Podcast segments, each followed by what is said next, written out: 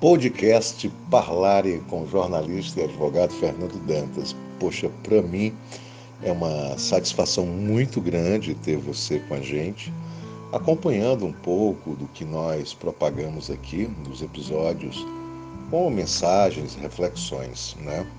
E hoje, mais uma vez, eu trago mais um trechinho do livro Gotas de Luz, do grande filósofo Mokichi Okada, filósofo japonês, que eu gosto muito pela qualidade do trabalho, pela profundidade do seu pensamento, que se alia também à simplicidade dele.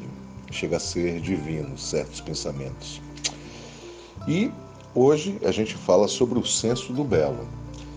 E no livro ele diz o seguinte: precisamos cultivar o senso do belo. Através disso, exerceremos boa influência sobre os indivíduos e, em grande escala, muito mais do que pensamos, sobre uma sociedade e a nação. Interessante, ele sempre toca na questão do belo. E o belo, aqui, quando ele se refere, é tudo aquilo que é bonito. Bonito, limpo, claro, iluminado, cheiroso. Isso é o belo. E o belo, ele gera uma influência muito grande nas pessoas em termos de positividade.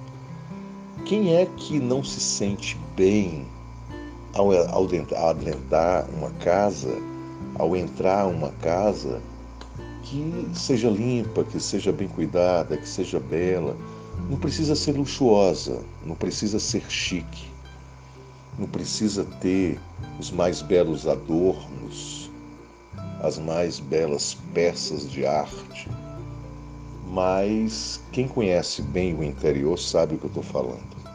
Às vezes nós adentramos em casas humildes e simples, até de chão batido, mas que são tão bem cuidadas, tão bem amadas, que você consegue ver nela o belo.